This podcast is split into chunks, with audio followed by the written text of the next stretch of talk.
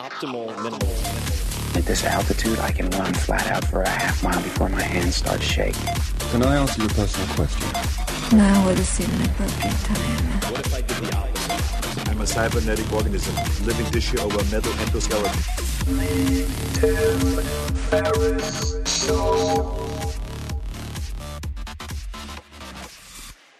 This episode is brought to you by Athletic Greens. I get asked all the time what I would take if I could only take one supplement. The answer is invariably athletic greens. I view it as all in one nutritional insurance. I recommended it, in fact, in the four hour body. This is more than 10 years ago, and I did not get paid to do so. With approximately 75 vitamins, minerals, and whole food sourced ingredients, you'd be very hard pressed to find a more nutrient dense and comprehensive formula on the market. It has multivitamins, multi mineral greens complex, probiotics and prebiotics for gut health, an immunity formula, digestive enzymes, adaptogens, and much more. I usually take it once or twice a day just to make sure I've covered my bases if I missed anything I'm not aware of. Of course, I focus on nutrient dense meals to begin with. That's the basis. But Athletic Greens makes it easy to get a lot of nutrition when whole foods aren't readily available. From travel packets, I always have them in my bag when I'm zipping around. Right now, Athletic Greens is giving my audience a special offer on top of their all in one formula, which is a free vitamin D supplement and five free travel packs with your first subscription purchase. Many of us are deficient in vitamin D. I've found that true for myself, which is usually produced in our bodies from sun exposure. So, adding a vitamin D supplement to your daily routine is a great option for additional immune support. Support your immunity, gut health, and energy by visiting athleticgreens.com slash TFS. You'll receive up to a year's supply of vitamin D and five free travel packs with your subscription. Again, that's athleticgreens.com slash TFS, as in Tim Ferriss Show. athleticgreens.com slash TFS. With LinkedIn Jobs, we tap into a network of more than a billion professionals to help you find quality professionals quickly and easily for any role you need. Marketing wizards? Found them. Software engineers? Found. That project manager I could never seem to hire? And found. LinkedIn Jobs quickly matches your roles with candidates with the right skills and experience. In fact, 86% of small businesses get a qualified candidate within 24 hours. Post your first job for free and get started at linkedin.com slash acquire. That's linkedin.com slash acquire. Terms and conditions apply. Hello, boys and girls. This is Tim Ferriss, and welcome to another episode of The Tim Ferriss Show. My guest today is Nicholas Thompson on Twitter at NX Thompson. He is the editor in chief of Wired. Under his leadership, Wired has launched a successful paywall, a Snapchat channel, and an AMP Stories edition, if I'm pronouncing that correctly. I'm not sure if it's AMP or AMP. We'll get back to that. It has also been nominated for National Magazine Awards in Design and Feature Writing. Thompson is a contributor for CBS News and regularly appears on CBS This Morning. He is also co-founder of The Atavist, which I've had contact with going way back in the day, a National Magazine award-winning digital publication. Prior to joining Wired, Thompson served as editor of NewYorker.com from 2012 to 2017. Before The New Yorker, Thompson was a senior editor at Wired, where he assigned and edited the feature story The Great Escape, which was the basis for the Oscar winning film Argo.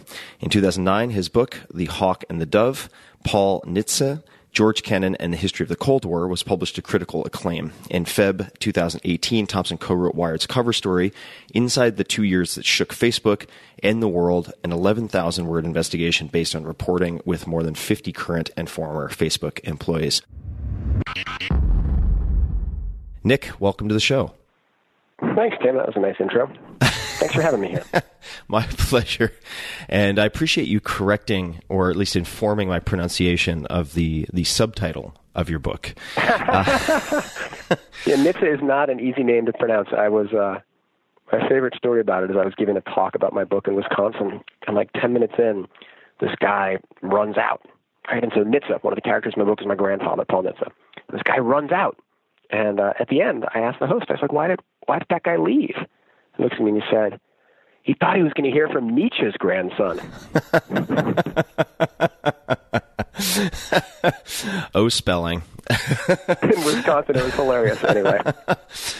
Uh, so there are many different questions that I want to ask, and I have many, many in front of me that I will ask, but I thought I would start with something that I chanced upon when doing homework for this, which uh, I'll lead into with just reading the line. And it is He is also an instrumental guitarist who used to supplement his journalism by playing on subway platforms. is that true that you used to play music to supplement your writing income? Presumably, I guess is how I, think read supplement that. is the wrong word because I actually made more money. Um, yeah, I used to play when I was a young journalist. So let's say ages 21 through 24. I played um, fingerstyle guitar on the platforms in New York, and you could make a good amount of money. You know, you, I'd make twenty dollars an hour. Um, you meet people. It's really fun. You learn a lot about the city. It's good, sort of forced practice for multiple hours. Um, you learn a lot about the trains. I had a great time doing that did you pick up any best practices for busking? I mean, there are many people who play on the platforms. I'm sure they make different rates. So, what are the what are what were some of the best practices or uh, approaches I think one that you of the key up? things, which is kind of interesting, is to figure out the style of music you play and the demographics you're trying to hit. Um, so, if you're playing like super familiar stuff, if you're doing kind of Beatles covers, you can go in a hallway, right, where people will hear you for two seconds and walk by. Or you can be on a train platform where the trains come every two minutes, right, because people will just hear yesterday and give you money. If you're doing what I was doing, which is like weird instrumental guitar music that people will only like if they get a couple of minutes uninterrupted, you've got to find a platform where you know, there may not be a ton of foot traffic, but where the trains don't come very often. So for me, the place that turned out to be the best was the L train platform um, on 6th Avenue and 14th Street. People know New York, they'll be able to visualize it. And what's good about that is that the L train comes relatively infrequently. It's one platform with both trains going on either side of it. It's not a split platform, so you get people who are both going both west and east. And then it was kind of like perfect for me demographically because it's where all the gay guys in Chelsea get off, and then we're all kind of the sort of vegan young hipsters are heading to Williamsburg. So I got like a lot of demographics who are going to like stop if they see a young guy playing guitar and possibly give money. So that was, I really spent a lot of time thinking it through, and that was the one I liked. So what you do is you try to get there. You know, you don't want to be there at like three o'clock when schools get out because everybody's like, it's, crazy. People are yelling. Nobody can hear you. The kids are jumping. The kids kind of make fun of you. Um, but you definitely want to be there during commute time, and you definitely want to be there at like nine o'clock at night. And it's the rules, at least back when I was doing it, a lot are, you know, once you get a spot, you keep that spot. So it's until you either get bored or have to pee um, that you have it. So you you try to come right at like three thirty and then hold it until ten if you can. and did you ever contemplate going the Beatles route, playing more popular music so that you could get money for a few seconds of attention, or or did you choose your your musical selection for other reasons besides the twenty dollars an hour? You know, it would have been a, the thing is that I'm not good at Beatles covers, right? And like I, I have like a limited. I have a very. I'm a very strange musician. I have a limited skill set, right? I'm very good at writing my own like multi-tonal acoustic instrumental guitar songs, and I I'm really bad at reading music and playing other stuff. So I never had that choice. But it would be an interesting choice, right? Do you go for if you have the capacity to do both, which do you choose? Do you choose the one that gets you more money and is a little less emotionally fulfilling. Uh, it's like a typical uh, choice we have in a thousand moments in life. Uh, unfortunately, I didn't have to do that in this particular subway music stage of my career. Why did you choose writing full time instead of music full time? Um, it seems like both paths well, are uh, uh, presumably difficult, right? I mean, you are a creator in both paths. Uh, I, I, don't know if that's a bad question, but it just comes to mind. It's like you seem very talented. No, it's a super good the, question. If you know, and I, I think that what was interesting is that they were kind of competitive with me, right? And so the things that go into how much time do you prioritize playing music, how much time do you prioritize being a journalist, include factors like how much do you make per hour, but also as time goes by, how do you expect your life and ambitions to grow. And the thing about being a musician is that I kind of I could see the end point, right? I didn't think I was going to become a transcendentally good musician. I didn't see a, I didn't see a career where I would like change the way music was made or you know create a new sound. Like I didn't I didn't think that even if I devoted myself to it completely for 10 years, I would ever reach that high point. So I could kind of see the max that I would get to. Whereas in journalism, the max was quite a bit higher. So as the you know as the earnings began to equal out, as I began to earn more as a journalist, um, I started to gravitate more more towards that. Um, so it was, it was it was a combination of having some success as a journalist and then also thinking through like what would a life as a musician be like versus what would life as a journalist be like for somebody with my skills. And as I said earlier, my skills as a musician are limited, right? I could I could do well at one thing, but I didn't think I was going to really make a life work that way. Do you recall any particular moments, whether it could be at any point in your life, really, where you thought to yourself, this writing thing or this editing thing, something related to long form text, is something that I could really be excellent at, or this this is something that I think I could make a good living doing because I'm I, I can be exceptional at this. Was there a moment where you had that thought that would sort of compel you to pursue that, say, instead of the music?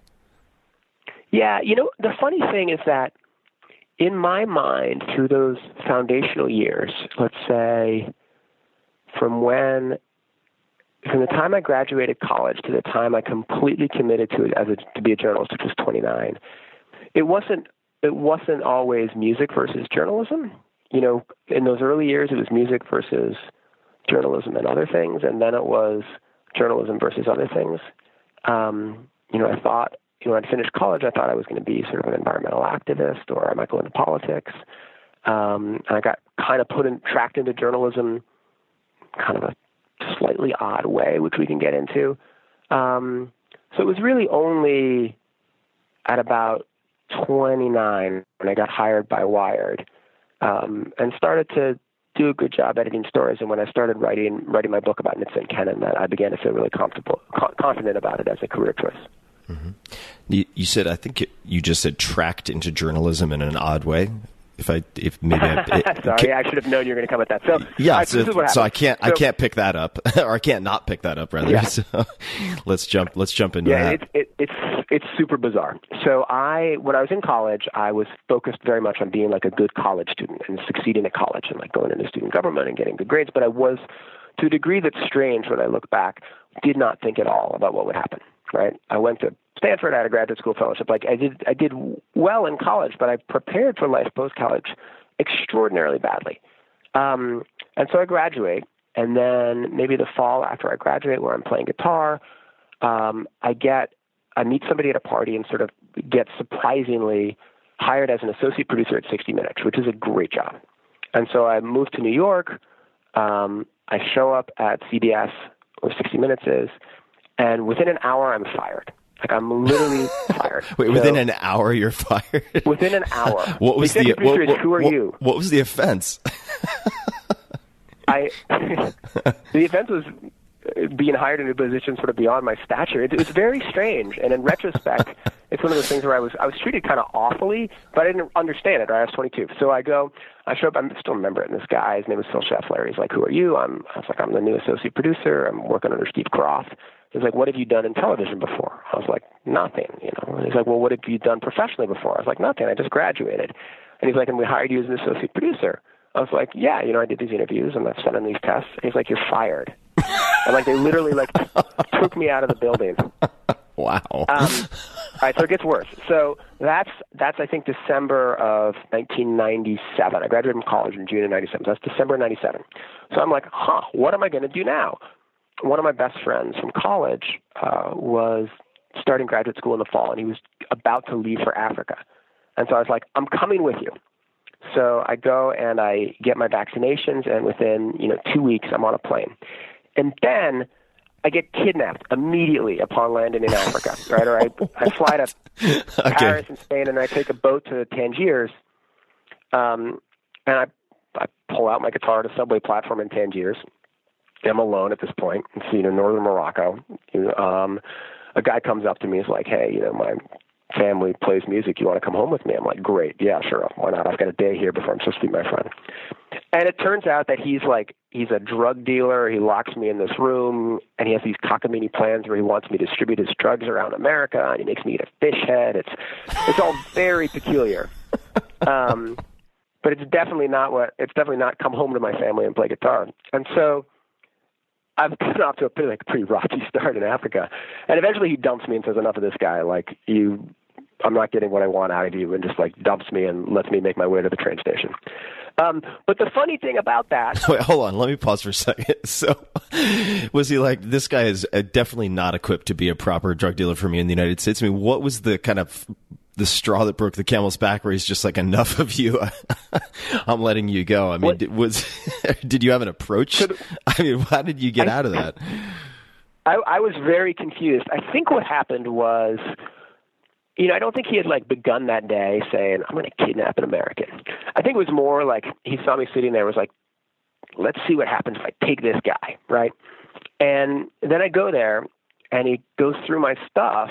He like goes through all my stuff, like looking for money, and he finds that I've only got, I think it was sixty dollars in cash, and there's no traveler's checks. And fortunately, um, I had a backpack uh, that had like smuggling sections built into it, and so my passport um, and like the valuable stuff were in there. And so I think he went through all my stuff and decided that I was like an itinerant traveler who was useless. I don't know what answers I gave him um, about you know being uh, the drug mule for him that turned him off, but um, it, it it didn't work out. It was a, it was a poor job application, uh, and the outcome was the one I wanted. So so he dumped me, got rid of me, and then the great thing is that I then had a story, and so I turned that experience um, and some other experiences I had in Africa. I then spent several months traveling with my my friend and some other friends. I turned those into an essay um, for the Washington Post. So suddenly I had journalistic clips, and so kind of inadvertently, having been fired from journalism, um, I used the experience that followed to get clips, and then I came back. I played guitar. Um, and then those clips led to a job as the editor of the Washington Monthly, which was a you know, place that hired sort of young, ambitious people into roles with low paying roles but high responsibility where you learn a lot. So that was how I got going in journalism. It was very bizarre. How did you pitch the Washington Post, or why did you end up? Was it a cold query or uh, just a cold email to one of the editors who you found on the masthead, or how did you go about getting this published? I think that I think it was a cold query. Um, I know that I had talked to some journalists before I left. I remember talking to somebody from the Boston Globe. I grew up in Boston about you know if interesting things happened to me, would there be would it be possible to write stories um, from locations in Africa? And so I had gotten some advice, um, but I think I think I, I If think you, I wrote to the if you could editor. just get kidnapped, it would make really good material. I mean, in retrospect, in fact, that was something my friend said to me. He was like, "Well, you know, to have that experience and only lose sixty dollars, it's kind of worth it." I remember him saying that. I was like so shaken by the whole thing. I was like, "Oh, you jerk!" But he was totally right. Um, it turned out to be like a really interesting experience for a mere sixty dollars. I, I saw this woman in uh, New York City at one point walking around with a T-shirt, the crop top that said "Bad decisions make good stories," and I didn't quite know how to take the shirt, like in the context of her walking around with it. But uh, certainly Yeah. true for stand-up comedians, and it would seem true for uh, people in Northern Africa considering perhaps a path in journalism. Yeah. Uh, so, so let's jump forward, and I'm sure this is going to be very Mm-hmm. non-linear and how we bounce around. But one of the Sure. things that I mentioned in the intro was this piece, "The Great Escape," that later was turned into Argo. And Yeah. when I was doing some writing on this, uh, a line that jumped out at me that I wanted to dig into was at Wired, at least at the time, every pitch was graded on a scale of one to six by everyone on staff. And uh, there's a meeting where these story ideas are, are pitched. Uh, and uh, or then presented rather in reverse order of their scores along with their standard deviations, which is fantastic.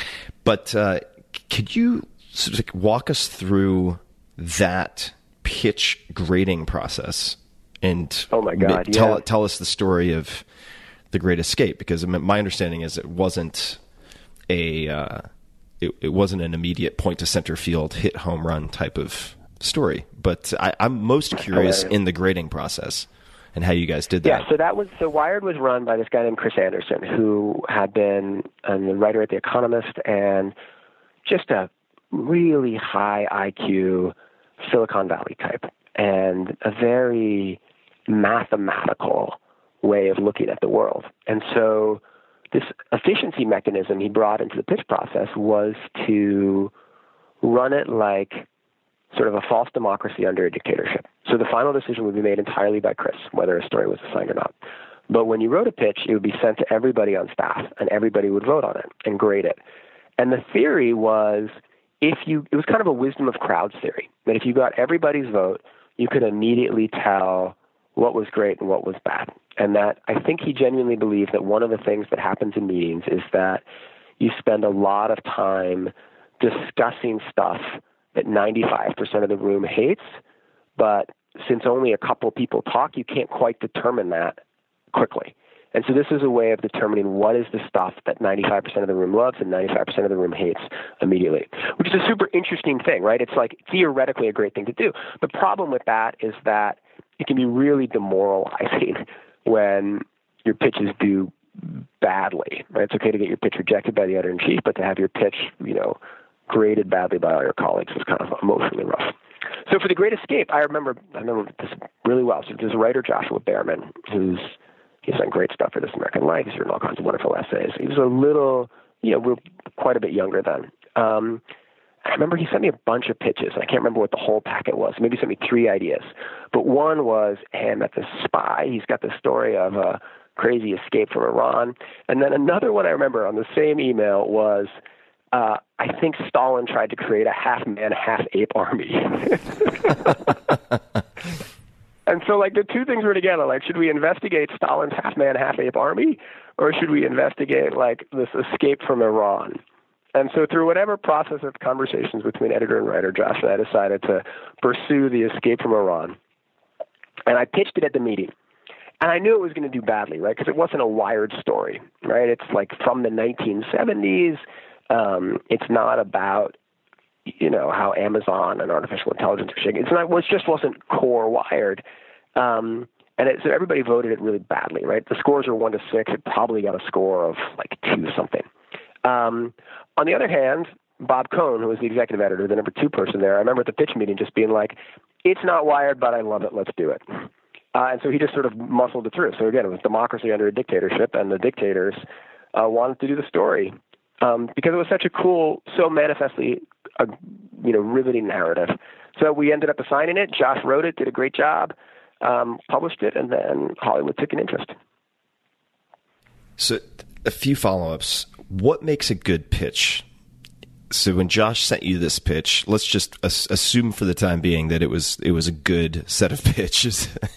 we yeah. could talk about this is going to sound funny to people who don't have the background, but we could talk more about Stalin anyway. But yeah. we'll leave that alone the for now. Half man, half ape army. Well, not I mean, only it's possible like there was a real missed opportunity, and like we would have found out there was a half man, half ape army, which would be an amazing story. Well, but. not not only that, but you have eh, correct me if I'm wrong. This it's it's from the internet, so who knows? But uh, a long friendship with Stalin's daughter. Is that right? Yeah, that that is that is very true. Happy to talk about that. Yes, Svetlana and I were friends for many many years. okay, um, so so but putting aside the half man half ape army of of Stalin question mark, mm-hmm. uh, yeah. what what makes a good pitch? If a if a writer is pitching someone like you, uh, what what does a good pitch look like? What are the uh, what are the ingredients? What are common mistakes that make something a bad pitch? However you want to kind of answer that for folks. Yeah. Yep. So a couple of elements that I appreciate are when the writer gives options, right? So what Josh had done in that email is he had sent, you know, three ideas, which I think is really great, right? And it's useful to be able to pick, and it gives you a sense of the person's range of mind.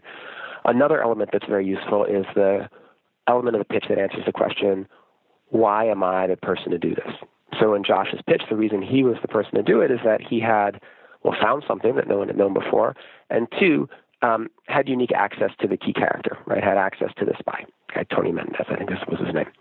Um, so that's another important element. And then the third is understanding what the magazine is trying to do in the section you're trying to write for. So what Wired was trying to do in its feature well then as now was tell really important stories about how technology is changing the world, but also tell things that are cinematic and fun to read and that are part of the Wired world.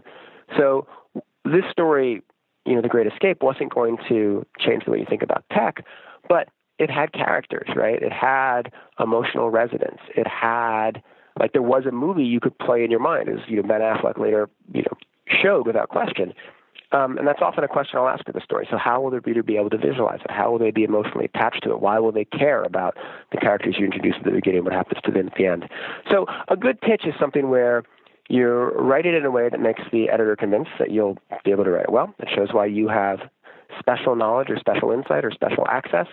It shows why the story is new and that you know, is structured so that the fit clear, the pitch clearly fits the aims and goals of the magazine or publication you're writing for. Do the writers also indicate, or is it just assumed, uh, a given length or a lead time for completion? Is any of that included in that initial pitch, or that, does that come does that come later, or is it just? usually, yeah.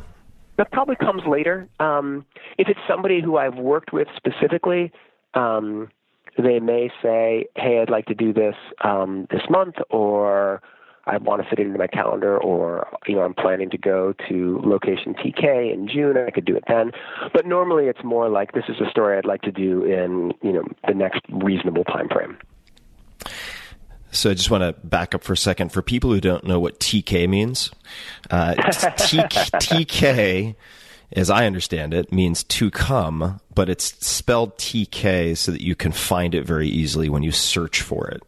Uh, that's my mm-hmm. understanding, at least. And that you, sounds right to me. Yes, because very few words in the English language have T and K, so you can do a Control F and find the things that you need to spot really quickly. So for people who are wondering why TK, uh, you know, a friend of mine, Neil Strauss, uh, will turn off his Wi-Fi when he writes and not interrupt it for fact checking and certain types of research, and just drop TK in throughout the piece, and then do that as a batching process later. Uh, just for people well, who are, yeah, so for people who are wondering about that, uh, he, he, also uses an app called Freedom to block the internet so that he can yeah use that too disrupt himself. Uh, that's, that's a good thing to do. So now you just described Chris Anderson's process which fits yeah. his personality. And I've met Chris before, very smart guy. What is your process? How does your story pitch process differ? It's pretty similar, actually. I mean, we've gotten rid of the scores and the standard deviations. I thought that probably introduced a little bit too much stress and unnecessary anxiety for people. Um, but I, there is val- there is value to it. I can see. So what we do is a similar process. So the writer will work with an editor, and they'll come up with a pitch. We try to make sure that they're under a page, just to respect everybody's time, and because constraints lead to better work in general. Um, so people send in a one-page pitch. We sit around in a room. Lots of people are invited. Editor, editors will be assigning the stories, kind of sit around the main table. Story comes up, and we talk about it. We talk about what are the unanswered questions. Will the writer really be able to do that? What are um, common What are common unanswered questions? Sorry to interrupt. Um, sure. Like a lot, a lot of pitches will um, they'll be missing that element of how of what the scenes will actually be, right, and who how the characters will develop. Right. It's like here is a big idea. Here's an important thing that happened, and I'm going to write 5,000 words about it. And there's almost no thing that is big or important enough that you can write 5,000 words about it if you don't have like specific scenes and visual moments where you can pull a person in. And again, this is for wired features, right? And we run like web stories. We have a much more informal process. We run short things in front of book where there's a more informal process. But, you know, we only run four features a month, so 48 of them a year. So we do discuss them all and whether, you know, they'll be able to pull it off and how will the chronology work. And there's a lot of discussions about the writers because an incredibly talented magazine feature writer, sort of the subset of ideas they could write about is a lot larger than somebody with more limited skills and experience in this particular craft.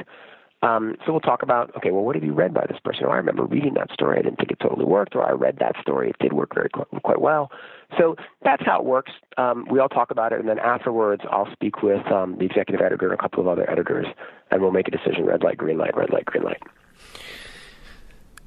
So we're we're going to talk about Atavist, mm-hmm. the startup that I mentioned, but I'm going to tie I'm going to tie it in here because it, my understanding is that you've had a, a decent amount of exposure to f- to feature pieces being optioned for film, yeah. and Argo, or rather, The Great Escape, which then became Argo, is, is one such example.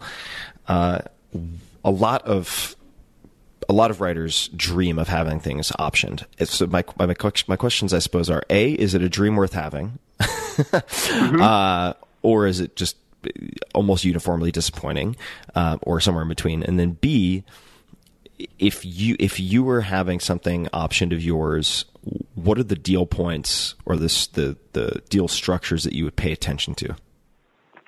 Oh, that's interesting. Okay, so um, yeah, Wired, I think very few stories from Wired were optioned before like 2007, and then Wired started getting a reputation as a place where stories were optioned and has had a good amount of success since then. Um, the Atavist, which we started in 2009, has had success from the get go. I mean, it's something like 25% of the stories that have run in the Atavist have been optioned to Hollywood, which is a crazy, crazy percentage. Maybe it's 30%. Um, and so, is it a dream worth having? Yes, it is a dream worth having. Um, the most important thing is having a good agent who has actually sold films before. Not like a lot of writers um, don't know the right agents, and having the right agent just is utterly transformative. It takes you from, you know, almost no chance to a very good chance. Um, so having an agent who has actually had success selling magazine stories in Hollywood before is really important.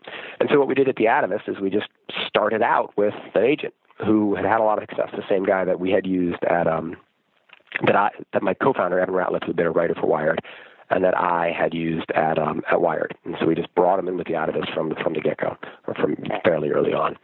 Um, and then when you're looking at the deal points. Um, you know what you want is you know there's a whole series of stages along the way where you get different payouts right? You get an initial amount of money and then you get certain renewals and then if the script is written and then if the movie is made.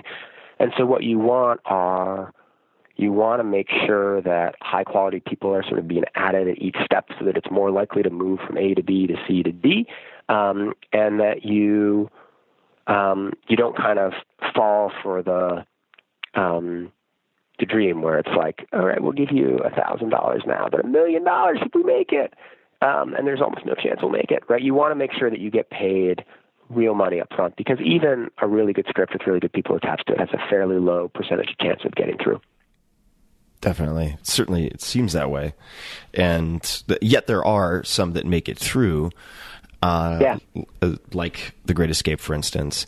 Uh, what are there any other clauses that are particularly important? And I, I've never, I've had for for the first book that I did, I've had folks approach me about film adaptation, um, but it it seemed like at least in the structures that were being offered, it was very much a lockup period with almost no monetary compensation, with no guarantee that they would actually do anything with it, in the sense that the reversion of rights clause became really important to consider, much like yeah. if you're a product developer or an inventor and you develop something that you want to license to a larger company, there's nothing compelling them to spend marketing dollars on it or to develop it or push it unless, uh, or I, I, should say, it, you increase the likelihood of that if you have that dictated in the terms of the contract and then some reversion of rights clause right? So I, I suppose what i'm wondering is how much time in your mind do you allow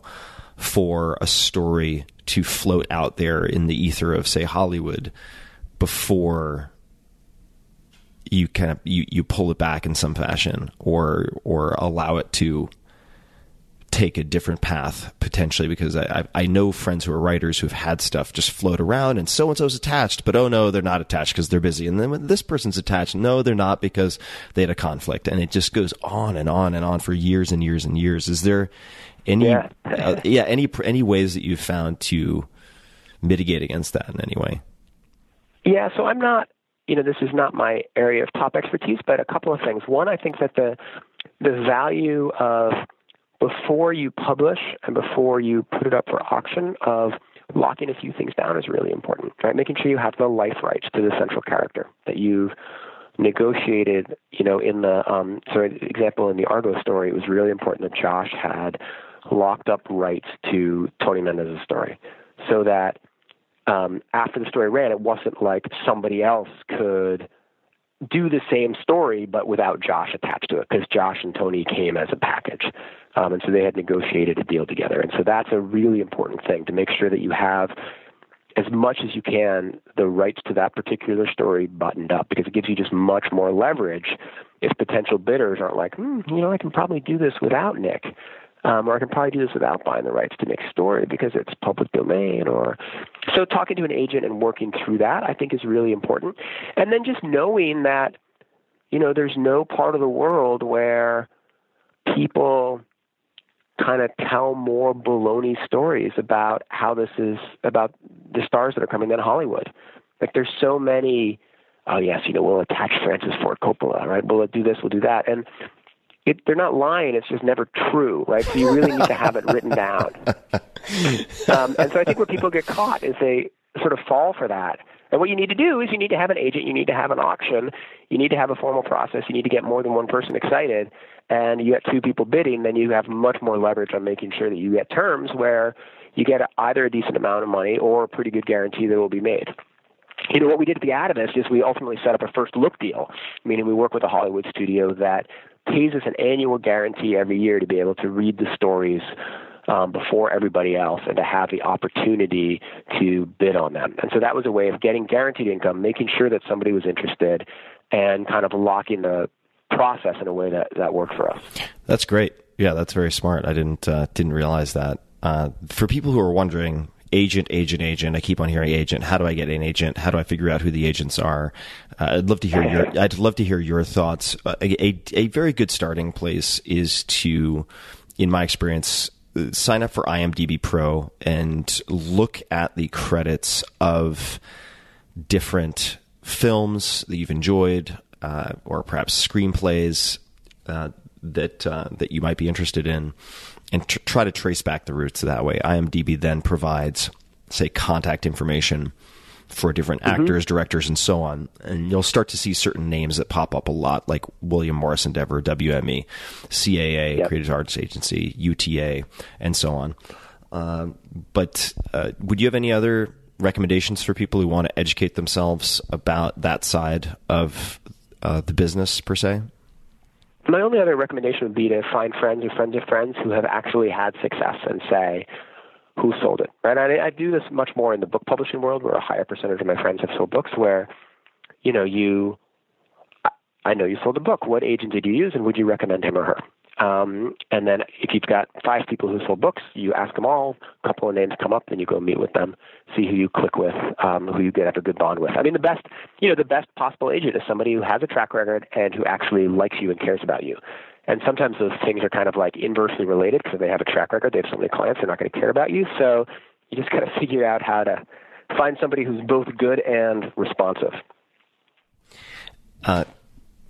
So I want to segue to the New Yorker for probably more than a few minutes, since I, Sure. I find the New Yorker fascinating, as I do Wired. But uh, I love them in- both. in a, uh, I think it was a 2015 interview, you said, and again, fact fact correct as needed. But the most encouraging thing we found is that the stories we're prouder of, the stories we put more effort into, attract more readers.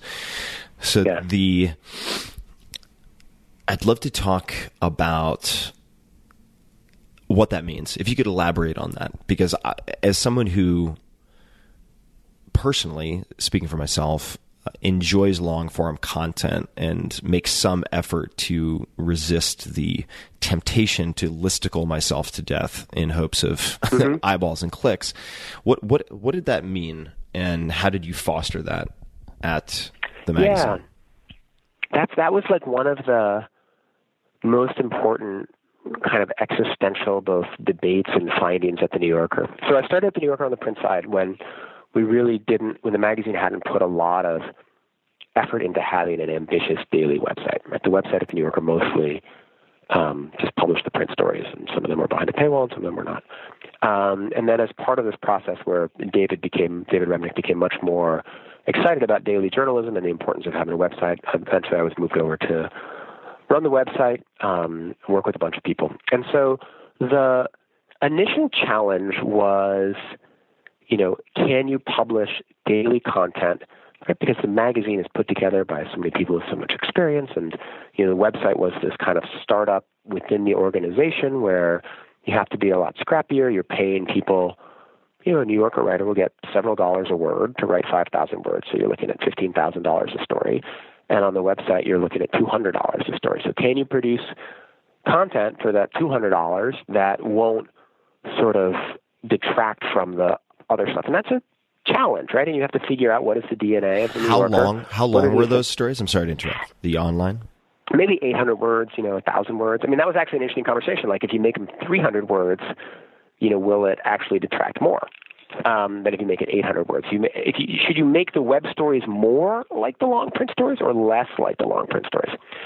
And so there's a lot of back and forth. This is kind of the central debate in my mind for several years, right? How do you make daily web content that feels of a piece with the New Yorker magazine? Thing's been around for 85 years and has you know, such an incredible history and such great stories.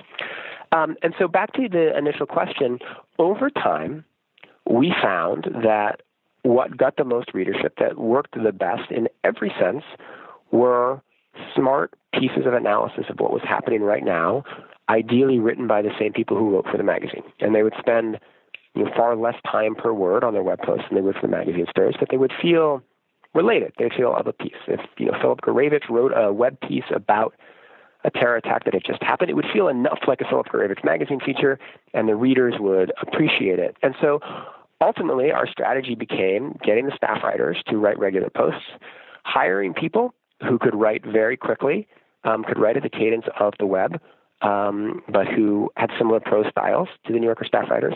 Moving, um, John Cassidy, for example, who is a magazine staff writer, writes a column every day for the website, which is great. Really was valuable to to know that every day you would have a terrific column by the super smart, well-respected guy.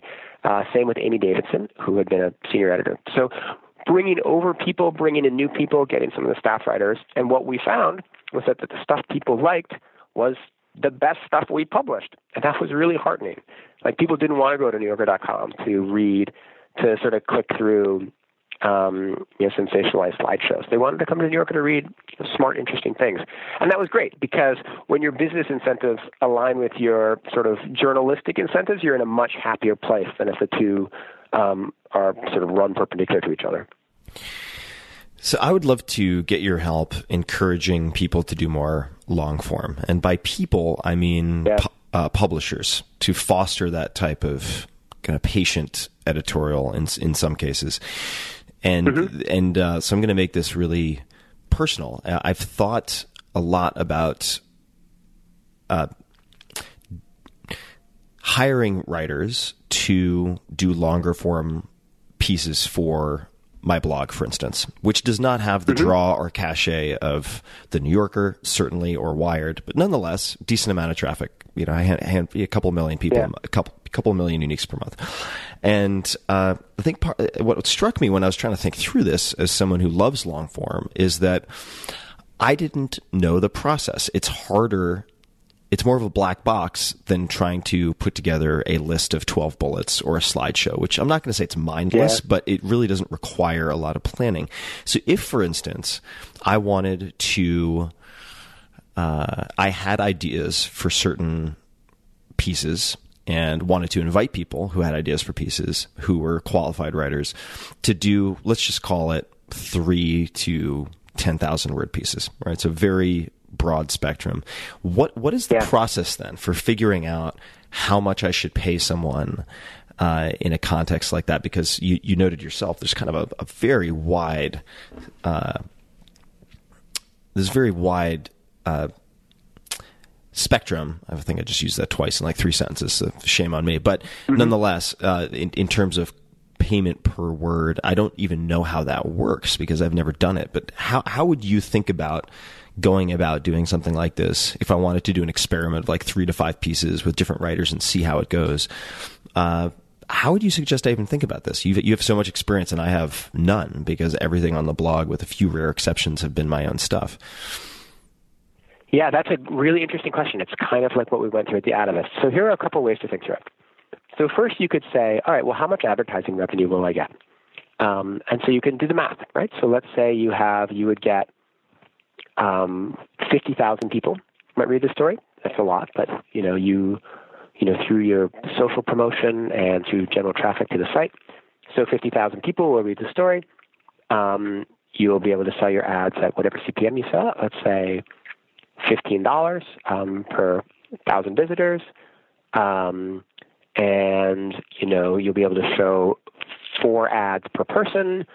You know, one quarter of the people will be turning on ad blockers, so we'll say three, um, and um, how much revenue you generate in total, right? And so you go through those calculations, right? You figure out what is your sell-through rate on the advertisements, what is your CPM and the rates, and the problem is when you do that, right? If you add those numbers up, you're going to end up with, you know, generating for your story that has a couple of ads ads viewed per person, and 50,000 people. You're going to end up generating like two thousand dollars in total revenue for the story, right? It just, the numbers are just not good.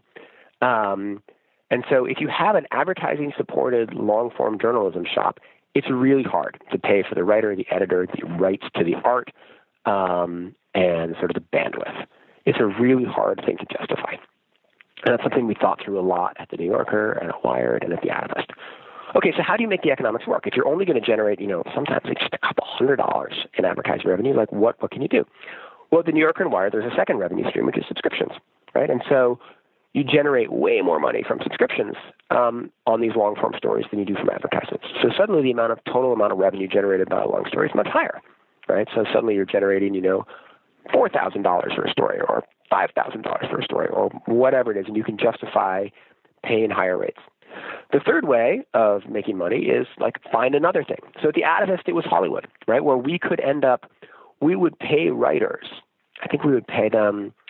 Um, well, we had di- different models, but you end up being able to pay them much better rates because you know if they agree that they will give you 50% of the option price if they sell it to Hollywood.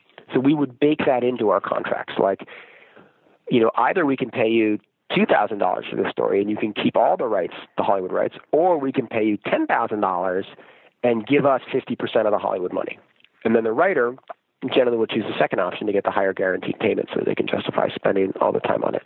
So with you, you might want to think through something like that or think through whether there's another revenue stream you can attach to, whether it's being part of events or something like that, or find a specific sponsor for a kind of story. But that's how I would think through the economics of how to how to support it. But again, the, the core problem and the reason why it's really hard for publications to do long form is that you know it takes a writer two months to write a story that will get fifty thousand readers. And if you have that writer putting out listicles, they'll be able to generate three of them a day, each of which will get twenty five thousand readers. Uh, and it's sort of the bang for the buck equation, unless you change the economics somehow by having subscriptions or movie deals or something else. All the economic incentives push people towards short stuff. Yeah, I'm I'm uh, I'm in a somewhat uh, odd position, maybe in the sense that I don't I don't have advertising, I don't have memberships. I, I, there's a possibility I could do something with Hollywood optioning. There are just stories that I would love to have told, and characters I know who are just endlessly, to me at least, fascinating. Who Yeah. I, I don't have, I don't have current bandwidth, maybe even the capability to do justice in a really long form piece. Uh, and I would love to just, I want to just see it in the world and pay them to do that. Probably reserve any option right for film or anything like that in the case that I'm paying them. How would you, how might you determine how to pay them in a scenario like that? Is there? Oh, get- I mean, if, yeah. if you're prepared to lose, if you're prepared to lose money on it, then you know you can I'm prepared to lose money, but not like hemorrhage out the face, if that makes sense, right? Like I'm, I want to pay it's a long fair. form journalism, so you won't hemorrhage out the face. I mean, if Right. you pay people two dollars a word, you'll get like all the best writers in America will be thrilled to write for you. Got But it. you pay them a buck fifty a word, they'll be, you know, you'll get a slightly smaller pool. You pay a buck, people will be like, yeah. So, um, yeah. So your your range will be somewhere between a dollar and two dollars a word. Cool. You know, if you're Michael Lewis, you'll ask for substantially more. But for like really terrific writers, um, they will be happy with those rates. Cool. Amazing. Well, Yeah. all right. Well, I'm going to publicly say, just for any writers who are listening, I will pay you two dollars a word, uh, f- given the ideas that I have. Amazing. So, uh, yeah, just and I mean that may change, but for the first few pieces, I want to do some some really. There's some things that I've been thinking about and uh, that've been eating up like the RAM in my the back of my mind for probably a year or two, and I think there are people who are better qualified to to tell some of these stories. So cool. That's great. Awesome. I love that Thank you. to do that. That's amazing. so cool. Yeah. Uh, Productive podcast. productive podcast. Cool. So um, I'll, I'll make this. Well, I guess it is called the Tim Ferriss Show, so I shouldn't feel badly about being so self indulgent. But let me move on. Uh, the uh, also at the at the New Yorker, uh, the and this was in Politico. This is an interview. So this is, I suppose, when you were senior editor, and it said you'd been responsible for shaping the 10,000 word raw copy filed by writers like, and it went on with this amazing list of writers. How how did you do what you did as an editor? How does one edit these incredible writers who have 10,000 word pieces? Like when you read a the the first for, I, I suppose first of all, do you get a effectively finished piece? Do they send you a first draft that is rough? How do these writers work with you, or did they work with you? Yeah. That- So it totally varies, right? So the great thing about the New Yorker is that you, it's all staff writer driven. It may be a unique publication in America in that kind of 90% of the content is written by 50 people. And so you show up and there, whatever there are, six senior editors, that means that eight people work with you. And so your life is about those eight people. So making sure that they have the right ideas, that they're all working all the time, that you're helping them maximize their talents, their ambitions, and helping them find stories. And so I worked with a group of writers, um, and with all of them, there were some things that I would do the same and some things that I would do differently. So first, whenever they filed a draft, I would immediately write back and say that I've got it, because even if they're the most talented writer in the world, everybody is slightly insecure and wants to know that their story has been received by the editor. So I've got it. Second thing is I would read it like right then, right? I wouldn't um, delay, right? Because just procrastination is the enemy of good editing. You should just start and do it, right? And so if you get the draft while you're in the middle of something else important, like editing another draft, of course you wait for an hour, but really you should, you know, within the first, you know, six hours of getting a draft from the writer, you should have read the draft. And so then you read the draft and then you start thinking through. And usually the first step would be um, going through and sending them back a memo saying, hey, this is good. You know, these are the things I like, but here are the big structural issues. And actually giving them specific guidance. And my goal was always to make it a memo that I wouldn't have to kind of amend. Like you want to write and say, I haven't really figured this out, but I kind of think you might want to do this. I'll tell you more tomorrow. No, you want to you want to give them give them actual advice and things they can work with. And if they disagree, they, you can have a conversation. But I would write a memo saying, hey, this piece is strong. You know, I really like this, but I, you know, I don't think you hit this core issue. I think that the chronology is broken in these four ways. I think you overuse this, and I really think you need more reporting on that. And so for every writer, that's kind of the first step, which is here's what I think is wrong with the piece, and you you know you adjust that based on the amount of time you have allotted. If it's like a political piece and it has to run next week, you you know you try not to. If they're only going to be able to jump over something that's four feet high because the time available, you try not to set up a barrier that's six feet high. Right. So that's the first step. Then after that, it starts to really vary depending on the writers. So, you know, as you know, each edit, you know, you go through a process from sort of wide aperture, big comments to very narrow, focusing on specific sentences at the very end. Um, and the process by which you go through that is different for different writers. So I worked with Kelefa Sanneh, right, one of the greatest prose stylists I've ever worked with, and I would never adjust a sentence of his with my own prose. I would never say, "Why don't you write it this way?" I would just say, I don't think this works. Please rewrite it, or um, you know, you know, please do this. Not redoing it. I would never. I would never redo it myself. But I worked with a lot of other writers um, who I would be much more likely to say, here, maybe you should write it this way, or maybe you should do it this way, or even some writers where I would go in and rewrite sections. With some writers, um, I remember I, I worked with Ryan Lizza, um, and you know, he would always be under this crazy deadline, right? You have to write the leading from behind story and have to run on Thursday. Uh, and so we would like literally be in Google Docs where I would be rewriting the beginning of the piece while he would be writing the end of the piece. And we would spend our whole weekend with him sort of, you know, filing down the story and me chasing him as an editor and then him sort of like cycling back up and going through my edits and us just sort of looping through the piece with me trailing behind him. So there were different, different processes with different people, but, um, that's kind of a guideline to how it worked. But I can, I can go into much more specifics on that because it's one of the things I absolutely loved. Do you become a good writer first and then a good editor? Do you have to, or or can you do it the other way around? For for people who want to develop an eye for editing, uh, I suppose, which is mm-hmm. also very very closely related to rewriting. Uh, do you have any recommendations? Are there any any books or classes or writers you would pay attention to, perhaps, to people who are listening who say, you know what, I really want to develop a keener eye as a writer slash editor?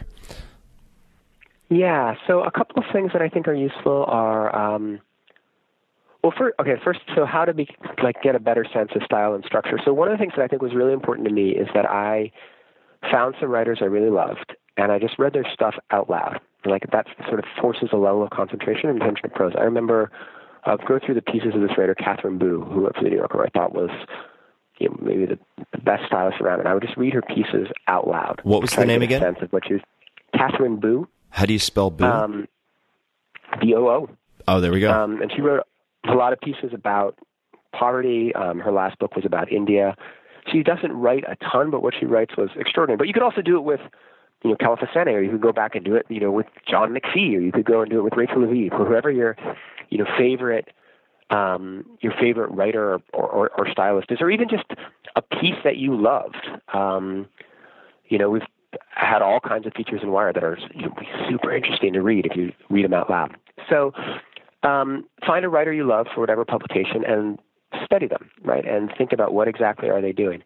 I also, um, you know, most of my training in this was done as an editor, but you could also do it as a reader, which is to map a story. Um, so I will often on a whiteboard when I'm working with a writer, but you could also just do it as an exercise for the finished piece. Like, look at the structure of the piece, right? So, how exactly does it work? Where is information presented? Where are characters presented? So, I'll use this example because it's sitting right here on my desk. My 11,000 word story about Mark Zuckerberg that you mentioned at the intro. It has a very specific structure that may not be the right structure or may not be the ideal structure, but it is a very deliberate structure. So the way the story works is several characters are introduced, and the story, the first section of the story is chronological from roughly February of 2016 to I think it's April of 2016, and tells the story of Facebook during that two month period. And then the piece has its one jump back, where it goes and it tells very quickly the story of Facebook from 2007 to 2016, and it introduces several specific themes and a couple of characters who will become important later. And that was very deliberately done. Then the story jumps back into the chronology. It picks up right where it was in April of 2016, introduces a couple of facts that will be important later to the story, and then it mostly runs chronologically. So it's the structure is 80% chronological and 20% thematic.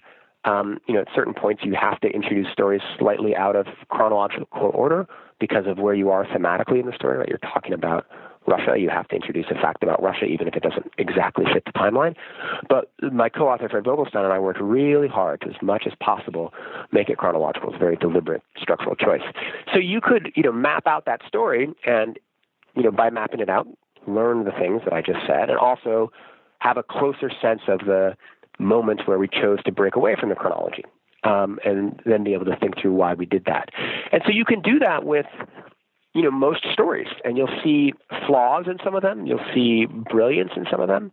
You'll see, you know, a chronological structure is not a particularly interesting structure, but it's a very good one. Um, you'll see interesting ways to do it. You can do it watching movies too. Um, but I think it's a really useful exercise and will make you a better writer and observer to take these things apart. When you map a story, just to use the tool you mentioned, which is a whiteboard, what does it look like visually? I mean, is it kind of bullet, bullet, bullet from top to bottom? Is it a set of circles going from left to right with things inside the circles, outside the circles? How do you map out a story if you're doing it on a whiteboard? It's probably um, it probably has. I mean, there are different ways to tell the story, but it probably has two things. It probably has like section, right? So section A, you know, the crime. Section B, the chase, right? And then so sort of titles for all the sections, and then sort of lines with the different characters who are being introduced and where they're being introduced, and maybe even the different themes that are being introduced and where they're where they're being introduced. So it's not really circles; it's more like it's more it's closer to bullet points. Mm-hmm. Uh, recommendation I'd love to make for people. Also, this is this is something I really need to revisit myself, although I'm not doing as much writing at the moment. But uh, for people who are really interested in structure and this mapping of stories, Draft Number Four by John McPhee is just a fantastic read and it really gets into the weeds so you have to be exceptionally interested in writing to get into it but it shows some of the diagrams of his structures for various feature pieces that that that, that he's written including for the New Yorker which is just I find incredibly incredibly uh, fascinating. Uh, given that if if anyone has not read Levels of the Game by John McPhee, I would I would cannot recommend it highly enough. Um, also from a structural standpoint, that sort of chronology plus theme combination, uh, just just a fin- just a wonderful wonderful read. Uh, you know, since you said that, I'm going to tell a story about McPhee because he's the, in some ways, the reason why I ended up working at the New Yorker.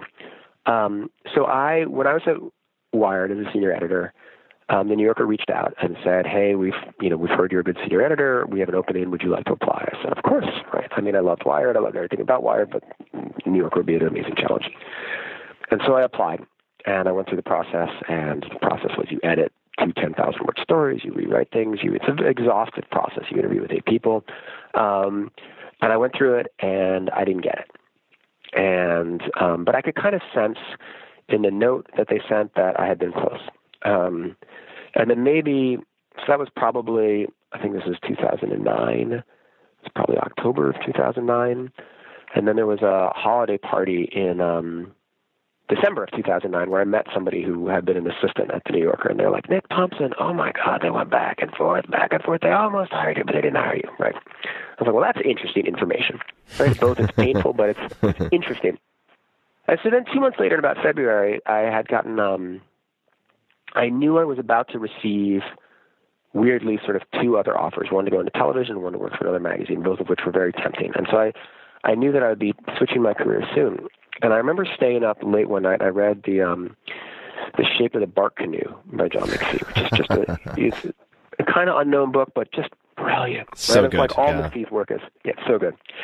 And so I read it and I finished it. I remember lying on my couch. It was like two thirty in the morning, and I finished it. I was so emotional. I was like, you know, I really, I, I want to give the New Yorker another shot before I, before I totally step away. And so that night at two thirty, I sent an email to the deputy editor, Pam McCarthy. And I was like, Pam, or dear Miss McCarthy, um, I know you almost hired me, you know, four months ago. And I'm about to leave the company. Wired is part of Wired, where I worked then, where I work now, is part of Condé Nast, which New York is also part of. It's like I'm about to leave the company to go somewhere else, but I really want to work for you. So this would be the moment, uh, and I'd love to have another shot at it. And it was kind of a strange email to send, but I was just sort of so emotional after reading McPhee. And Pam wrote back and was like, "Okay, let's come meet uh, with me again and meet with Remnick again." And so uh, I you know went upstairs to their office, met with them again um, Remnick was you know very blunt about why he hadn't hired me the first time. Um, asked me whether I could address the concern he had. The concern he had was basically that you would come on and um, you want to write and do television and do all these other stuff instead of like just putting your head down and being an editor. Um, I said, no, I will put my head down and be an editor. I can prove it to you. You give me another edit test. Uh, they gave me another edit test, and then you know probably a week or two later they hired me. So it was entirely uh, McPhee that um, that you know spurred me to write that email to Pam and then got me hired. That's so amazing. What a great story. oh my God. Yeah. Uh, yeah. I mean, for people who really want to go down that rabbit hole, I mean, Brigade de Cuisine. Uh, there's so many. Oh my God. It's, Yeah. uh, you, you really can't go wrong, uh, with, with McPhee. Uh, yeah. Nope. Uh, that's, that's a wonderful story. How did you decide to get into the startup game? Startup game is a full contact sport, generally very, very difficult. How did that come into the fold? So that happened. Um, so I was an editor at Wired, and at Wired, you know, particularly under that time under Chris Anderson, really encouraged people to do different things. I had done this crazy, wonderful story where there's a writer, Evan Ratliff, who I edited at Wired, awesome guy. Um, we had gotten um, very drunk one night, and we were talking about um, for some reason there were like a lot of people who were kind of faking their death and starting life over, right? Which is an interesting thing to do in the digital age because it's kind of easier to uh, start a new life and create a new identity, right? Just create a new email address and your Twitter account, but it's also easier to track people. So it was kind of an interesting wired dilemma, and we were talking about how to tell that story. We were two other friends, guy Doug McGray and this woman Jen Kahn. The four of us were having ceviche and alcohol, and somehow through this like long conversation, Evan came up with this idea, which is that he would write a story about how to fake your death and start life over, and then we would run it, and then he would fake his death, and we would run like a manhunt to find him, or not fake his death, but basically go off the grid, and Wired would run a manhunt to find him. This is early Twitter. And so we took that idea to the Wired pitch meeting. It got a very high score, got approved. He wrote part one, which is, you know, here are some stories about people who've tried to start over in the digital age. And then he went on the run. And so we ran this experiment for a month. It was August of, um, I guess, August 2009. And the experiment was Evan Ratliff has disappeared. If you find him, you get $5,000. And then the rules were that I would have all the information a private investigator would have. So I would be able to interview his family members. I would have access to his old photos, like his social security number, all those things. And I would leak them out through Twitter over the course of the month. And we had no idea it was going to work. Um, you know, it was one of those things that, like, I, maybe he'll get found the first day, right? Or maybe no one will care. Um, but through the Did you sort of- end up leaking his social security number? Uh, I don't think I leaked. I might have. I, I leaked so much information about him. I certainly like put out his address, his Yeah. girlfriend's name, his exes, like photographs of him in high school, like his mother's name, Yeah. like all the stuff you would have. Um, you know, his credit card bills. Um, and it was crazy. People got so excited, and it all happened on Twitter. It's like the first time I was really into Twitter. Um, and so the deal was if he got if he made it a month, he got five thousand dollars. If he got caught, the person got five thousand dollars. And so he got caught because he was using Tor to disguise his IP address. It's a masking thing that makes Right. it impossible for people to see what IP address he'd used. But he screwed up once. And by screwing up once, some smart coder figured out a little bit about where he was. Then that guy figured out the fake Twitter account that Evan had created and followed it by creating a fake fembot. And so we had a fake fembot following editor, Evan. They somehow then figured out that Evan was in New Orleans.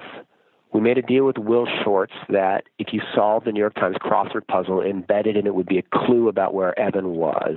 And so I think the clue was something like um, he'll be at a pizza restaurant, and I had leaked online that he was gluten free. So these like geniuses online had like solved the crossword puzzle and basically put together that there's only one pizza place he can go to in New Orleans which serves gluten free pizza, and they caught him on the last day. Wow. it was this amazing hunt. Yeah, so that was really exciting, and so that happens. And Evan and I, of course, bond despite the fact that I've almost ruined his life as the private investigator. Um, and so maybe a month after that, Evan and I were, maybe two months after that, we were watching at his apartment, watching a football game, like an Alabama college football game. Um, he's from the South and was rooting for them. And he's like, you know, we should start a magazine that does that kind of thing. I was like, sure, that sounds like fun. And I had a, I just published my book, and I had a really good web designer, uh, this guy named Jeff Rabb. I was like, well, let's meet with Jeff and see whether he wants to do it with us. And so the three of us got together and we said, okay, let's start a digital only magazine. And so the idea was that I would keep my job. The two of them would go full time to start the Atavist. Um, we would you know, run experimental stories, crazy long form stories, and see what we could do. And then right about that time, Apple introduced the iPad. So then the idea became they'll, you know, kind of be iPad focused, and um, we'll do multimedia.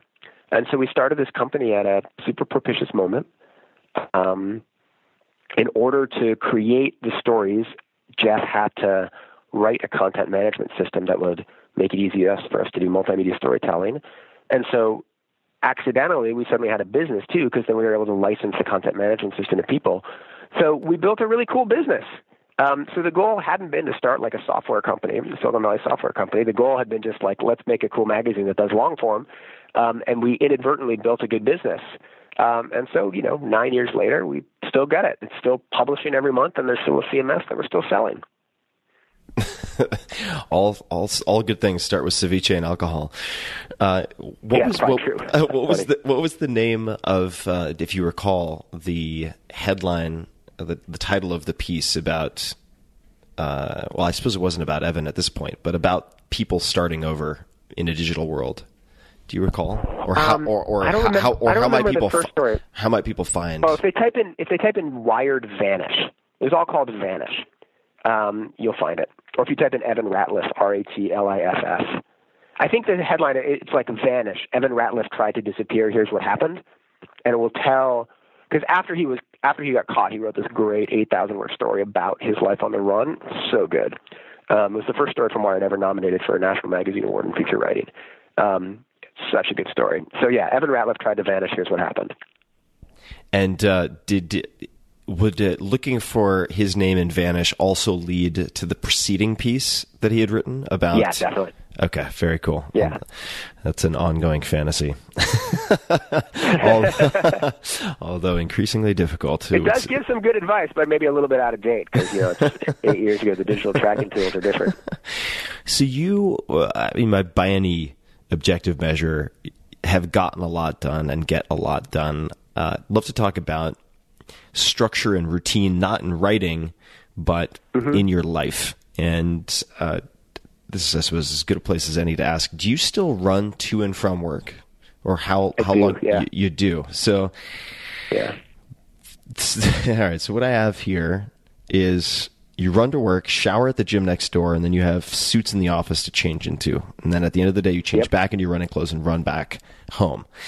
Uh, why is that important to you?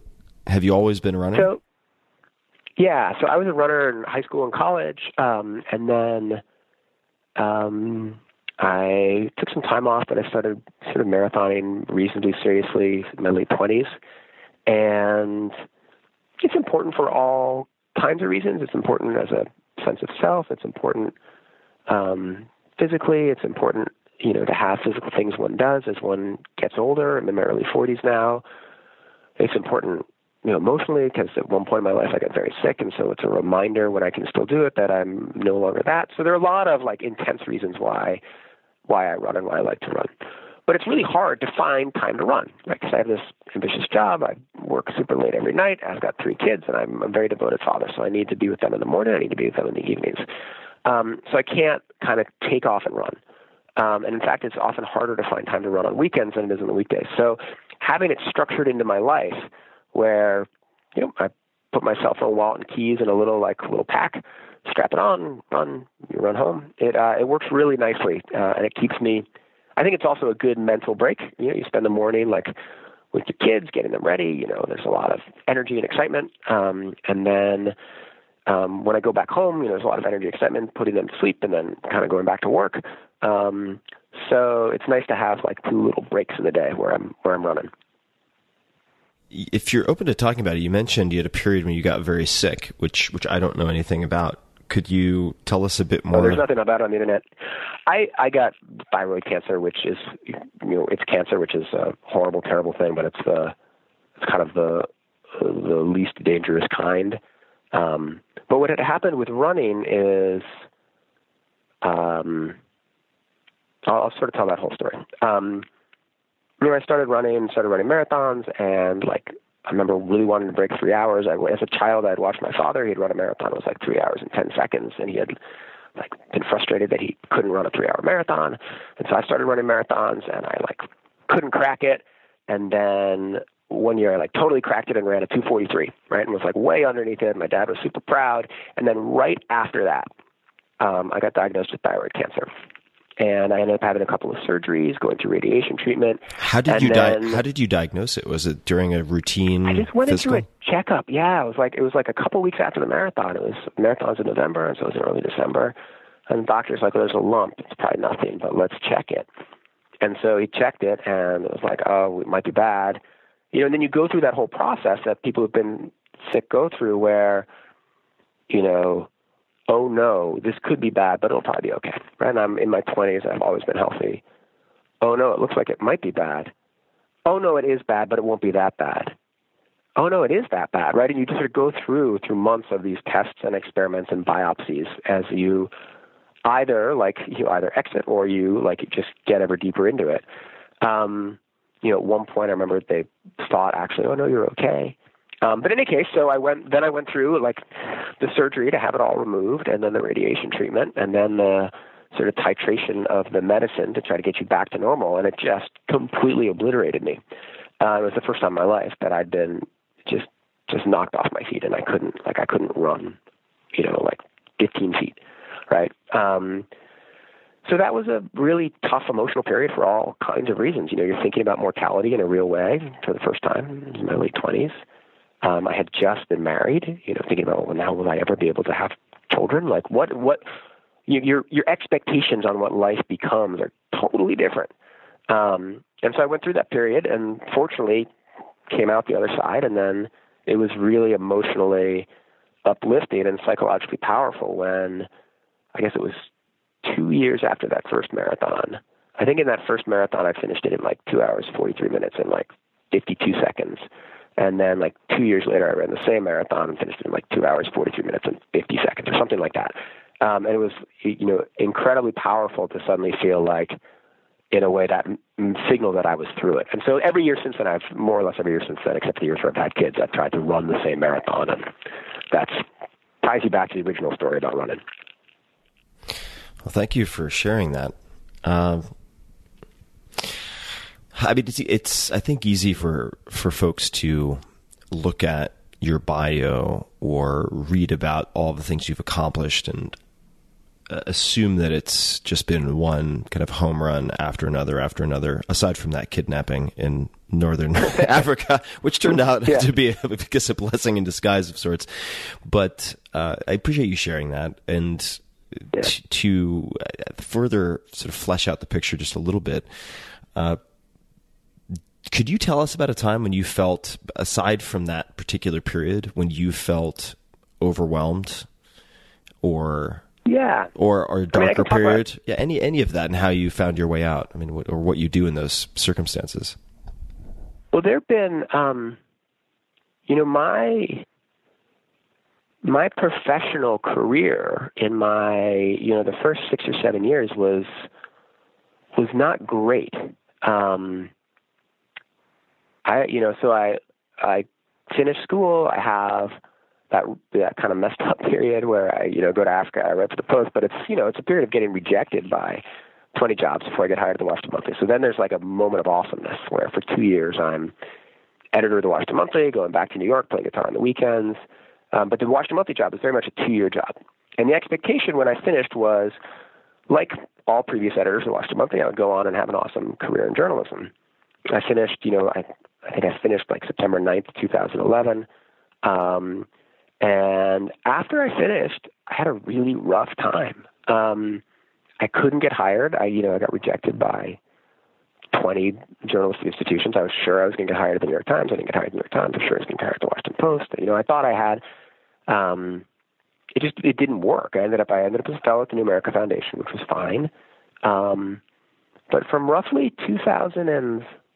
2001 to 2005, I couldn't, I couldn't get journalism going again. Um, and so, in the summer of 2005, I guess in 2005, I was working in a magazine called Legal Affairs, which I liked and was really grateful to, but it wasn't, it was in New Haven. My girlfriend, who's now my wife, was in New York. Um, I, you know, applied to law school, which is the way you get out of journalism, right? And the way you retrack your life, right? If you're in your 20s and the career you're doing is not working, one great way to retrack your life is through law school. Uh, so I applied to law school and I got into NYU and I was literally set to go. Um, I guess I would have matriculated in August of 2005. Um, I think Wired wrote to me in July of 2005 saying, "Hey, were you interested in being a senior editor?" And so that summer, um, it was crazy, right? Because my whole life is going to, I know it's going to hinge on this decision, right? Am I going to stay in journalism and, or am I going to go to law school and then like do something completely different? Um, and the way it, you know, all shook out, I remember the, the, I hadn't, I don't think I had been offered the wire job, but I was pretty sure I was going to get it. And so the day before I was due at NYU, I wrote to them and said, no, I'm not going. Uh, and then I just prayed I would get the wire. Job. Oh my God. and I did get it and I started the next month.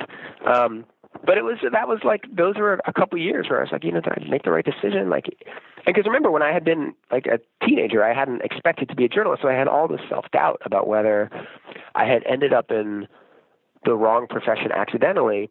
Where because if you look at your life as, you know, the pers- when you're 25 and you think back to what would Nick have thought at 19, the the funny turn into journalism, which now seems so propitious and so good, like the sort of the weird story where I'm kidnapped and I write the story and I get hired to Washington Monthly and it tracks me. Like if you look at it from now, it looks like a really fortunate thing that those things happened. But if you're in your mid 20s and journalism isn't working, and you look at it and think, wait, I wasn't supposed to be a journalist. I didn't want to be a journalist. So maybe that just all got me going on the wrong foot, and I should have, like, if I hadn't gone to Africa, I like would be in a much better place. Um, so that was really complicated to think through and work through. And it ended up all working out really well. And I'm extremely happy where I am now. But that was, there was definitely a couple of years where I was totally adrift, where my you know, peer group was doing much better than I was doing, and um, where I felt like I was in the wrong field. How did Wired find you? Or how did how did it come to pass that they reached out to you with that uh, potential offer? So, uh, because I have a friend for whom I've had like a like sort of amazing career overlaps. There's a guy named Brendan Koerner. He and I are exactly the same age, and um, I edited something he wrote at when I was at the Washington Monthly, and he was at U.S. News and World Report. He wrote an essay for Washington Monthly, and I edited it, and he liked the way I edited it, and so we became friends. And so then he left U.S. News and got hired at New America Foundation, and then I got hired at New America Foundation after him, uh, and he recommended me, and then he went to Wired and he recommended me there. And so I got hired at Wired, and I recommended him to my book agent, and he ended up selling a book through that. And then he wrote for me at the New Yorker, he wrote for me at the Atavist, and he's got the current cover story in Wired. So we've had these like amazing intertwined careers and friendship. It's been really terrific. And uh, he's one of those people who, you know, with some people who are like the same age and in the same field, are like competitive and maybe don't always want you to succeed. And for whatever reason, he and I have had a relationship where I've always only wanted him to succeed, and he's only always wanted me to succeed, and so we've been extremely helpful to each other. Um, and that's been that's been great. And so, look at the cover story of the next issue, and Brendan's name is there, and I'm super proud of it. the karmic cycle continues. that's yeah. great. Yeah. Uh, I want to I want to go back to the whatever it was 24 hour period where you've turned down this exploding offer slash expiring offer for law school, yet you yeah. haven't yet you haven't yet been offered the job at Wired. How, can you walk us through the the dinner, the conversation in your head, the sort of hours preceding notifying law school that you were not going to be matriculating? Yeah, because that is I mean, it's, it's, that strikes me as terrifying. That seems completely terrifying. I mean, the game theory was both a little trickier and in some ways easier because there was a third option. Um, I had written, my grandfather, Paul Nitze, had died, and George Kennan had both died in early 2004. And I had written an essay about their parallel lives. And so I had also decided that maybe I would write a book about the two of them. And so I had a proposal for a book. So I had three things that I could do with my life, and I was going to do some combination of one of those three things or two of those three things. I knew there wouldn't be time to do all three. You can't go to law school, work for Wired, and write a book. And so the law school offer was going to explode mid August. The Wired option I was going to hear about relatively soon. And the book, I think I had sent a draft of a proposal to my agent. And so either that was going to become a reality or not a reality. And so, in some ways, the decision was if I go to law school, even if I don't get the wire job, I still maybe have a shot at the book. So the odds were like the odds were okay. Um, but I, you know, what do I remember about that day? I was in Maine, up at uh, a place my family has up near Acadia National Park, where I spent summers through my childhood, which is like a very reflective, wonderful place, and a place where I always feel good and confident. And maybe it was being there. Maybe it was, you know, I there was some unease, some deep unease about going to law school, some sense that I was giving up, some sense of like, you know, it was the the weak choice to make. Um, I don't exactly remember, but I do remember being terrified when I wrote them and said no, and thinking, well, this is, you know, you came up with a pretty good backup here, Nick. You came up with a pretty good plan. NYU is a pretty awesome law school to go to. It's three years, and you're, you know, you graduate, you're guaranteed a really well-paying, successful career in life in New York, um, and you're throwing that away. Um, but I went for it. Well, thank God for that. I suppose. Well, who knows? I mean, I mean who, know, who knows, right? In the parallel universe. Yeah. Yeah, who knows? Who knows? It seems to have worked out. But I do think about that well. a lot, right? Like yeah. that was like there are very few moments where your life entirely hinges upon a specific decision, right? Like the choice of who you marry, but that's not really a, a, a choice. You don't. It's not so much like that. Like I, it, I can't think of any other day that's close to it. Um, I mean, I guess the choice to write Pam McCarthy at the New Yorker um, had a had a big influence. Um, you know, there was the choice to leave the New Yorker to accept this Wired job. That was a pretty easy choice towards the New Yorker, but you got to be editor in chief of Wired. You definitely take it.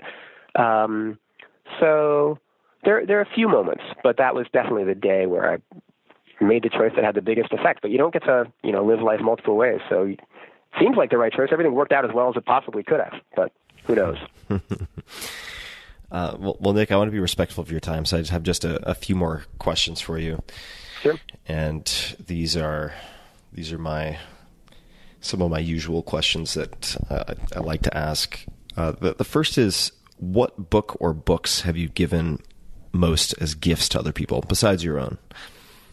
Oh, that's uh, that I, that I can answer. Um, so this year, so each of the last two years, I've given one book to a bunch of people, and um, this year is a book by Robert Wright called "Why Buddhism Is True," and it's a story about mindfulness and about the science of Buddhism and the current neuroscience about how our minds work, making the argument that you know the things people have said about mindfulness medica- meditation and the way it changes your capacity to empathize with other people and to sort of break out of the tribalism that we're all locked into.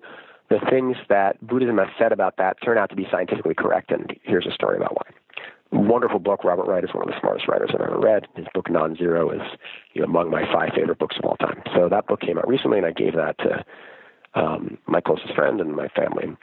The year before, I gave a book by Larissa MacFarquhar called Strangers Drowning, which is a story about people who make extraordinary moral choices, like the choice to adopt 23 children and bring them into your lives. You just make crazy choices, and why they make those choices. And Larissa is one of the smartest writers at the New Yorker. Everything she writes is absolutely brilliant, and the book is brilliant beginning to end. It's sort of 10 discrete chapters about people who make choices like that. So I gave Larissa's book last year and um, Robert Wright's book this year. Thank you. Just wrote those down. Yeah, they're good. Totally worth reading, both of them. Yeah, no, they're they're on the on the to read list which is always on the bottom right hand corner of my notes that I take during these conversations. Uh, oh, nice. That's cool. Yeah. Uh, all right, just a few more. Uh, let's see. I'm picking picking here. In the last in the last few years, could be five years, could be ten, could be two. What behavior, new behavior or belief has most improved, positively impacted your life? Would you say, or has just had a, a very significant impact? Oh, having kids um, you know, so my kids are nine, seven, and four now, and thinking about the responsibilities one has to your children who will outlive you and who, in certain ways, will carry on your personality, um, you carry on your life after you're gone. Um, thinking through my responsibilities to them, the how the choices I make are will be viewed by them when they're older. Um, thinking about both how I can help them thrive and be the people they want to become, and also how I can be somebody who, when I'm gone, they admire. Um, those are those are pretty those are deeply profound things. And you know, I had no capacity of what it was like to have children before I had children, like none. Um, uh, but it's it's psychologically profound on in every every way. So definitely that. Is there any advice or books or anything else that you found particularly helpful as a parent? With, um, I don't, you know, I don't think I've actually read a book on parenting that changed my philosophy of parenting. I mean, there are a couple of books about how to get your kids to sleep, which is like useful technical stuff. I haven't read, you know, that's interesting. I don't think I've read a book on parenting where it's like, oh, I should raise my child that way or I should talk to them this way. It's been much more um, just just doing and just thinking through, oh, wait, that wasn't the right way to talk about this. Or, oh, yes, let's try to set them, you know, set them up for success in this way. Or like, let's let them do this or let's, let's go do this with them. Do you have a, do you have a, you mentioned the why Buddhism is true. Do you have a meditation or mindfulness practice? I don't. Um, I kind of think the running is the substitute for that. And when I'm running, I do, it's very much, I don't think it's that dissimilar from mindfulness meditation because when I run, um, I, mean, I guess there are two things I'd say to that. One is the running. So, you know, I do very much try to, um, I, I either listen to podcasts or if I'm not listening to podcasts, I'm thinking about like trying to clear my mind or thinking through specific things and trying to concentrate on it or paying attention to what I see or what I hear. Um, so I think that's a, reasonably close to mindfulness meditation. Uh, and then the second thing is I do Alexander technique, um, which is a technique I learned while playing guitar, just for how one positions one body, one's body, and like aligning your head to make sure it's straight with your back and making sure your feet are solid in the ground. That was something I did when I was having um, a lot of wrist pain from playing guitar too much, and I think that's that's a sort of a centering technique that also plays a similar similar role. Um, but I, I've you know I have not figured out how to work meditation into into my life the Alexander technique is that something that you use while you're sitting in a chair at the office throughout the day? When does that? Totally. Tend, yeah. yeah. So it's something I think about. Of course, as soon as I say it, I now find myself like adjusting myself in the chair. Um, yeah, it's something where whenever I'm kind of out of position or I can feel like something's not aligned, I you know straighten up. You know, try to think about it when I wash my hands. Right, I just do just okay, make sure my back is aligned, my head is aligned, and it's something that I think has prevented a lot of injuries. I, I almost have never gotten hurt while running, even though you know I'm running a distance that often will get people hurt, and I think it's partly due to posture training. Hmm. Okay, just uh, just two or three more. Uh, sure. and, and, this this is sometimes a question that stumps people, but you've been uh, pretty fast on your feet. So if if you need to buy some time or pass, that's fine as well. If you could have a, if you had, this is really metaphorically speaking, a giant billboard on which you could put a word, a question, a quote, someone else's quote, a question, anything really, a message to get out to millions or billions of people, what might you put on that billboard? Oh, you know what it is? Um, I'm not going to get the exact quote right, which you know means I'd have to spell check it. But there's something that George Kennan said that um, I just find like incredibly philosophically profound, uh, which is something I think about a lot. Um, not enough to remember the exact words, but the idea was when you look at everything that goes wrong historically, you can see a deep chain of continuous mistakes that lead up to it. And in a way, that's really discouraging because it makes you think about like each step like leading to greater consequences. But on the other hand, it's really encouraging because if you think about it and you think about, oh wait, what if you do something right? and you do something right right now, you're starting a whole other chain of events that can lead to a really positive outcome. And so his point when he was making the statement, which is more or less that, is even if things seem like they're going in the wrong direction or things seem really wrong, like you can stop and you can do something small that's right, and then that will begin another chain of events that will lead to something really good. And so I often think about that when I'm thinking about whatever the next thing I'm going to do is, or the next moment is. Right? You just are you're beginning a new chain of events, a new chain of events that will lead you in the right direction. Or you're continuing in a good chain. So, it was it was that idea from Kennan that was based on his historical studies that I think about a lot. That's a good one. Well, Nick, uh, this has been a lot of fun. And yeah, it's been great talking thank, to you. Thank you for taking the time. Do you have any final words, any ask of the audience, recommendation, anything you'd like to say before we wrap up? No, I I love talking to you. I mean, the thing I I want I'd love people to subscribe to Wired. That'd be great. If everybody subscribes to Wired, I'll be a very happy man. you know, journalism is a complicated business, particularly at this moment. So we would love your support. And if they want to say hi on social, NX I'm on social. I talk to people all the time. I'm at NX Thompson on Twitter. I'm on LinkedIn. I'm on Facebook. There's a private page, public page.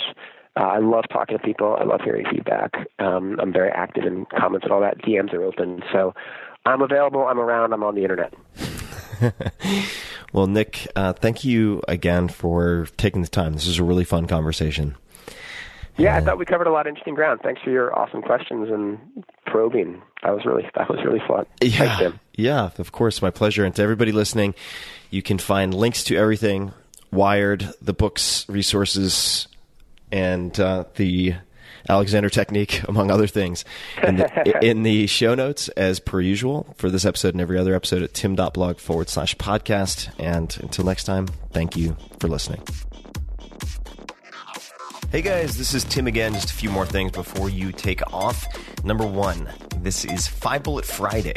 Do you want to get a short email from me? Would you enjoy getting a short email from me every Friday that provides a little morsel of fun before the weekend? And Five Bullet Friday is a very short email where I share the coolest things I've found or that I've been pondering over the week. That could include favorite new albums that I've discovered. It could include gizmos and gadgets and all sorts of weird shit that I've somehow dug up in the uh, the world of the esoteric as I do. It could include favorite articles that I've read and that I've shared with my close friends, for instance. And it's very short. It's just a little tiny bite of goodness before you head off for the weekend. So if you want to receive that, check it out. Just go to 4hourworkweek.com. That's 4hourworkweek.com all spelled out and just drop in your email and you will get the very next one. And if you sign up, I hope you enjoy it. This episode is brought to you by Peloton. And I'd heard about Peloton over and over again, but I ended up getting a Peloton bike and the whole system after I saw my buddy Kevin Rose. I've known him forever, some of you know, and he showed up at my gate at my house a while back and he looked fantastic. And uh, I asked him, I said, dude, you look great. What the hell have you been up to? Because he's always doing a weird diet or another, but it only lasts like a week or two. So he always regresses to the mean after like 75 beers. And he said, I've been doing Peloton five days a week. Now that caught my attention because Kevin does nothing five days a week. And you know I love you, Kevin. But it really piqued my curiosity. Ended up getting a system, and it's become an integral part of my week. I love it, and I really didn't expect to love it at all because I find cycling really boring usually. But Peloton is an indoor cycling bike that brings live studio classes right into your home. You don't have to worry about fitting classes in your schedule or making it to a studio with some type of commute, etc. New classes are added every day, and this includes options led by elite New York City instructors in your own living room. You can even live stream studio classes taught by the world's best instructors or find your own favorite class on demand. And in fact, Kevin and I rarely do live classes, and you can compete with your friends, which is also fun. Kevin, I'm coming after you. But we usually just use classes on demand. I really like Matt Wilpers and his high intensity training sessions that are shorter, like 20 minutes. And I think Kevin's favorite is Alex, and everyone seems to have their favorite instructor, or you can select by music, duration, and so on. Each Peloton bike includes a 22 inch HD touchscreen, performance tracking metrics. I think that, along with the real time leaderboard, are the main reasons that this caught my attention when cycling never had caught my attention before. It's really pretty stunning what they've done with the user interface to keep your attention. The belt drive is quiet and it's smaller than you would expect, so it can fit in a living room or an office. I actually have it in a large closet, believe it or not, and it fits with no problem. So Peloton is offering all of you guys, listeners of the Tim Ferriss Show, a special offer, and it is actually special. Visit One Peloton, that's O N E P E L O T O N, onepeloton.com, and enter the code TIM, all caps T I M, at checkout to receive $100 off accessories with your Peloton bike purchase. Now you might say, meh, accessories? Wait, I don't need fancy towels or whatever other supplemental bits and pieces. No, the shoes you need. You need the clip in shoes, and those are in the accessory category. So this $100 off is a very legit $100 off. So if you want to get in your workouts, if you want a convenient and really entertaining way to do high intensity interval training or anything else, or you just want to get a fantastic gift for someone, check out Peloton. OnePeloton.com and enter the code TIM. Again, that's O N E P E L O T O N dot com and enter the code TIM at checkout to receive $100 off any accessories, including the shoes that you will want to get. Check it out, onepeloton.com, code TIM. This episode is brought to you by LinkedIn and their job recruitment platform, which offers a smarter system for the hiring process. If you've ever hired anyone or attempted to do it, you know that finding the right people can be extremely difficult. And if you don't have a direct referral from someone you trust, you're left to use job boards that don't really offer any real world networking approach. And what I mean by that is, in contrast, LinkedIn, which is the world's largest professional network, has a built in ecosystem that allows you to not only search for employees, but also interact with them and their connections and their former employers or colleagues in a way that closely mimics real life communication. More than 70% of the workforce in the US uses LinkedIn, and more than 22 million professionals view and apply to LinkedIn every single week. Unlike generic job boards, LinkedIn considers skills, experience, and location to match you with candidates, making it easier to find quality candidates. And uh, maybe above all, you can directly contact a candidate's connections to get a good sense of if they are a good fit for your business. So visit linkedin.com forward slash Tim and receive a $50 credit towards your first job post. That's linkedin.com forward slash Tim, T I M, for $50 off.